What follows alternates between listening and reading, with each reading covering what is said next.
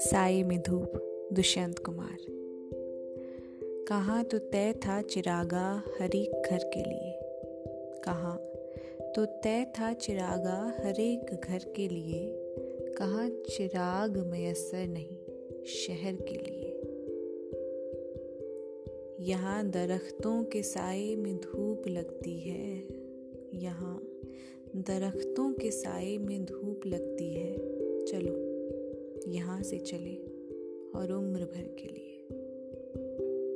ना हो कमीज तो पाँव से पेट ढक लेंगे। ना हो कमीज तो पाँव से पेट ढक लेंगे। ये लोग कितने मुनासिब हैं इस सफ़र के लिए।